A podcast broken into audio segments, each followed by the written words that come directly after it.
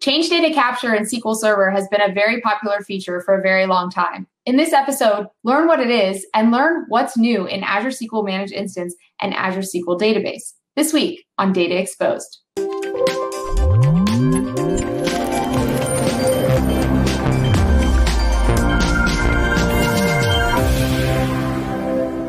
Hi, I'm Anna Hoffman, and welcome to this episode of Data Exposed. Today, I'm joined by Mara Steiu, a program manager on the Azure SQL team. Mara, thanks so much for joining us today. Can you start by telling us a little bit about what you do? Hi, Anna. Thanks for having me. So I'm a program manager in the Azure SQL team at Microsoft, and I'm focused on data replication technology such as change data capture, change tracking, and SQL data sync.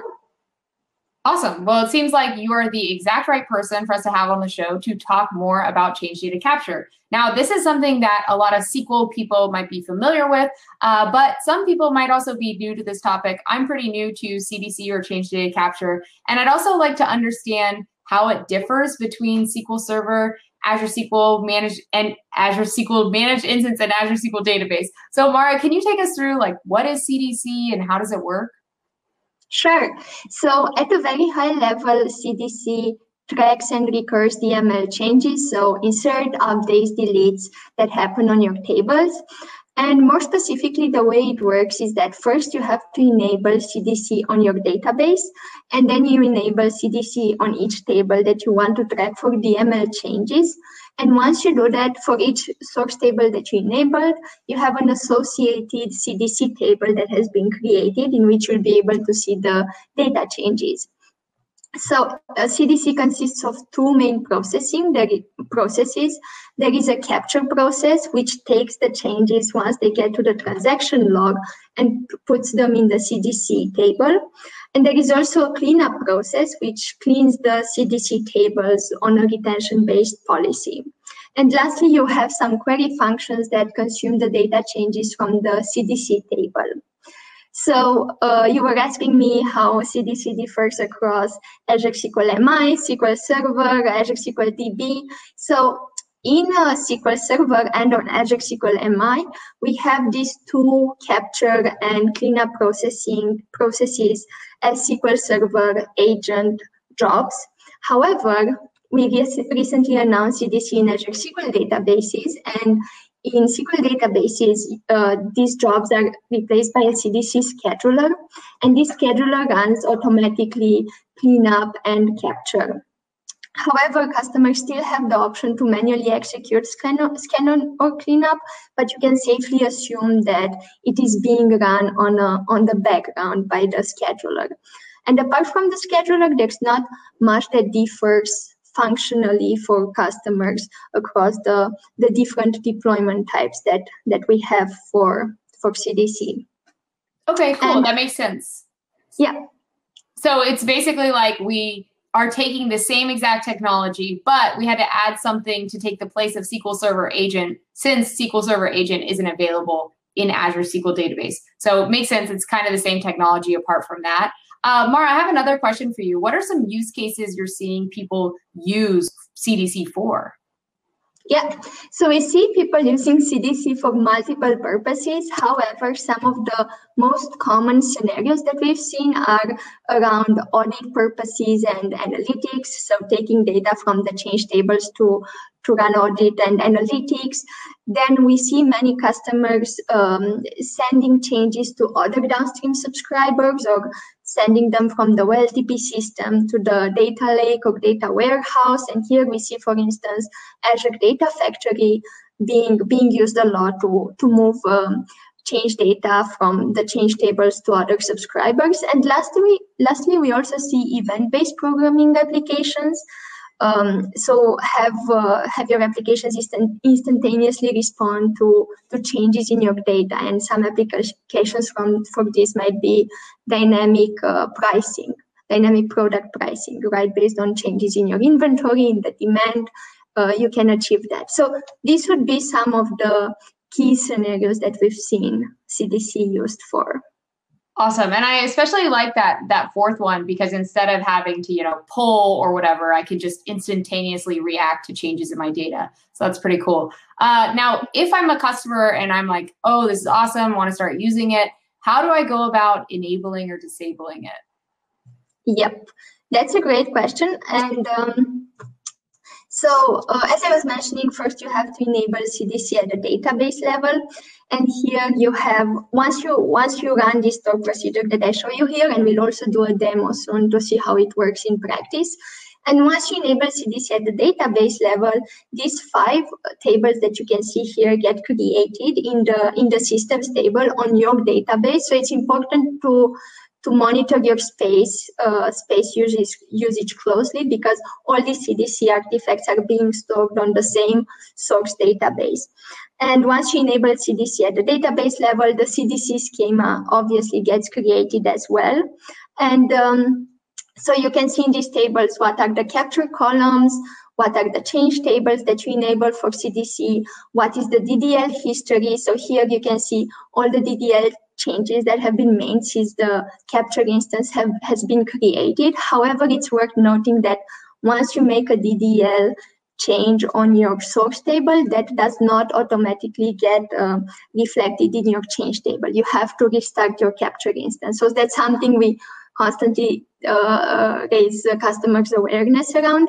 Then you have the index columns and the log, log sequence number time mapping. This is all the data you can see in these tables. Then cool. once, yeah, and you also have to enable CDC at the table level. Uh, and once you achieve that, you can see the change table being created and the CDC jobs table. This is for Azure SQL databases specifically. If you awesome. are in Azure SQL MI or SQL Server, sorry for interrupting, you also have to make sure that the SQL Server agent is running for these jobs to be created once you enable CDC at the table level. Got it. And this seems pretty straightforward. And I like the caveat again, calling out the SQL Server agent versus what the CDC scheduler is going to do. Now, Mara, during this, you kind of mentioned a few things to be aware of. Is there anything else that people should be aware of when they enable this in Azure SQL Database? Yes.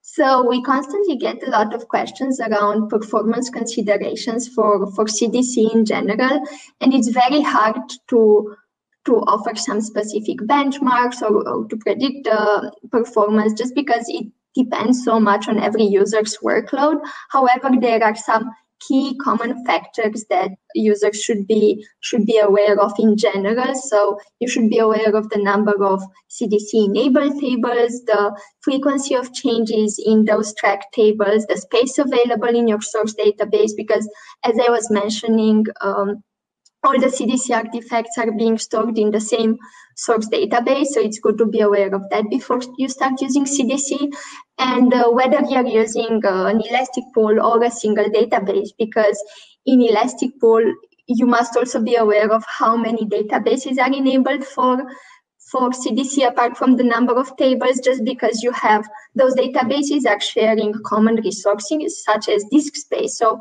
the more databases you enable within that pool, um, the higher the chance to reach the limit of your elastic pool disk space, for instance. So um, you you should be aware of these these differences. And in general, we we advise customers to look up for the CPU usage, memory, and log throughput. Awesome. Very cool. This is good to know and great tips for people getting started. You know, speaking of getting started and taking a look at this thing, I understand you prepared something to show us of actually kind of seeing CDC in action. Yes.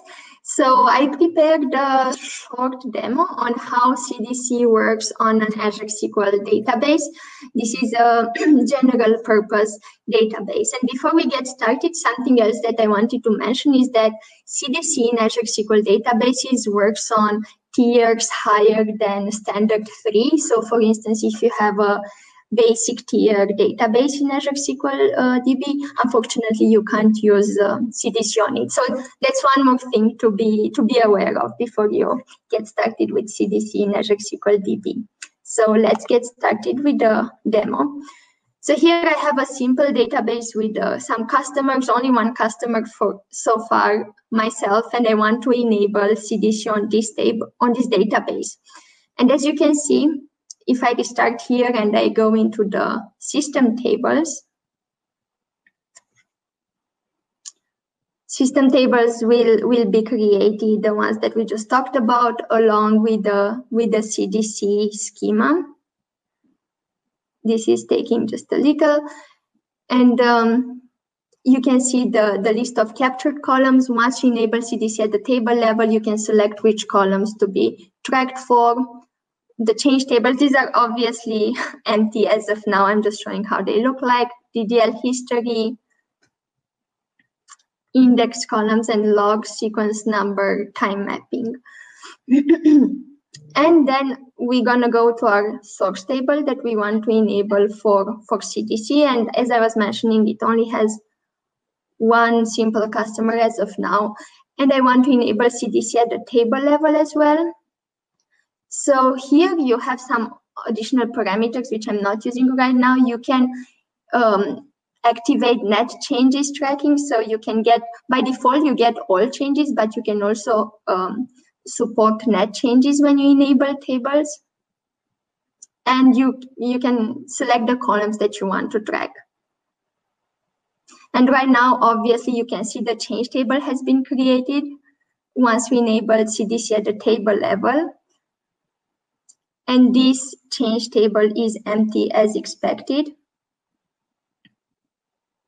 They all show up here, the change table and the CDC jobs. The CDC jobs shows you the default parameters which you can change, like retention policy that I was mentioning, threshold, and so on. So now let's insert some data into this uh, table. So I'm adding Anna as a new customer. And you can see the scheduler by default automatically has very quickly detected this DML change. So Anna has already been added to the change table. However, you can still run scan manually, as you can see here. Scan still works manually as it used to on SQL Server and Azure SQL MI. And here we can change the retention for the cleanup policy. Let's say we want to clean up the change table, for instance, every 30 seconds. So we're going to do this. And if we go back to the CDC jobs table, which got created after we enabled the table, you can see that the retention has been changed to 30 seconds. So the customer can configure this uh, which is very convenient. So let's say now we're done, we want to disable CDC. So I'm looking at all the system tables and here I can see all my tables and CDC artifacts. And I can find, if I forget which ones are enabled for CDC, in my case, I only have one, so it's quite easy, but I can easily see here is tracked by CDC, the seventh one, which is the customer table. So I disable the table and then I disable the database for CDC. And once you do that, all the CDC artifacts are, are automatically deleted and as expected, they, they go away. So yeah, that's pretty much it. That's a very simple demo for how CDC works in Azure SQL databases. And here you can see the system tables section is empty. Cool, Mara. This is a great demo. I love how you kind of took us through the whole story of okay, how do I go enable this at a database level, a table level, and how do I see it in action? I didn't even know I was going to be a part of this demo, so that was kind of cool too to get added into your customers table. Uh, you know, as we close out, Mara, you know, do you have any tips for our viewers, uh, whether they're just getting started or they're very familiar with this? Any tips on how they can get the most out of this, or gotchas, or anything else? Definitely. So, as I was saying, we just very recently released the public preview of CDC Azure SQL databases. So, we have a bi weekly blog series uh, that you can keep track of at this at this link. As I was mentioning, uh, one of the most common scenarios for using CDC is to send uh, data changes to other downstream subscribers. So in this series of blogs, we're to show you every every other week how to use Azure Data Factory and other cool technologies to, in integration with CDC, to send your change data to other subscribers.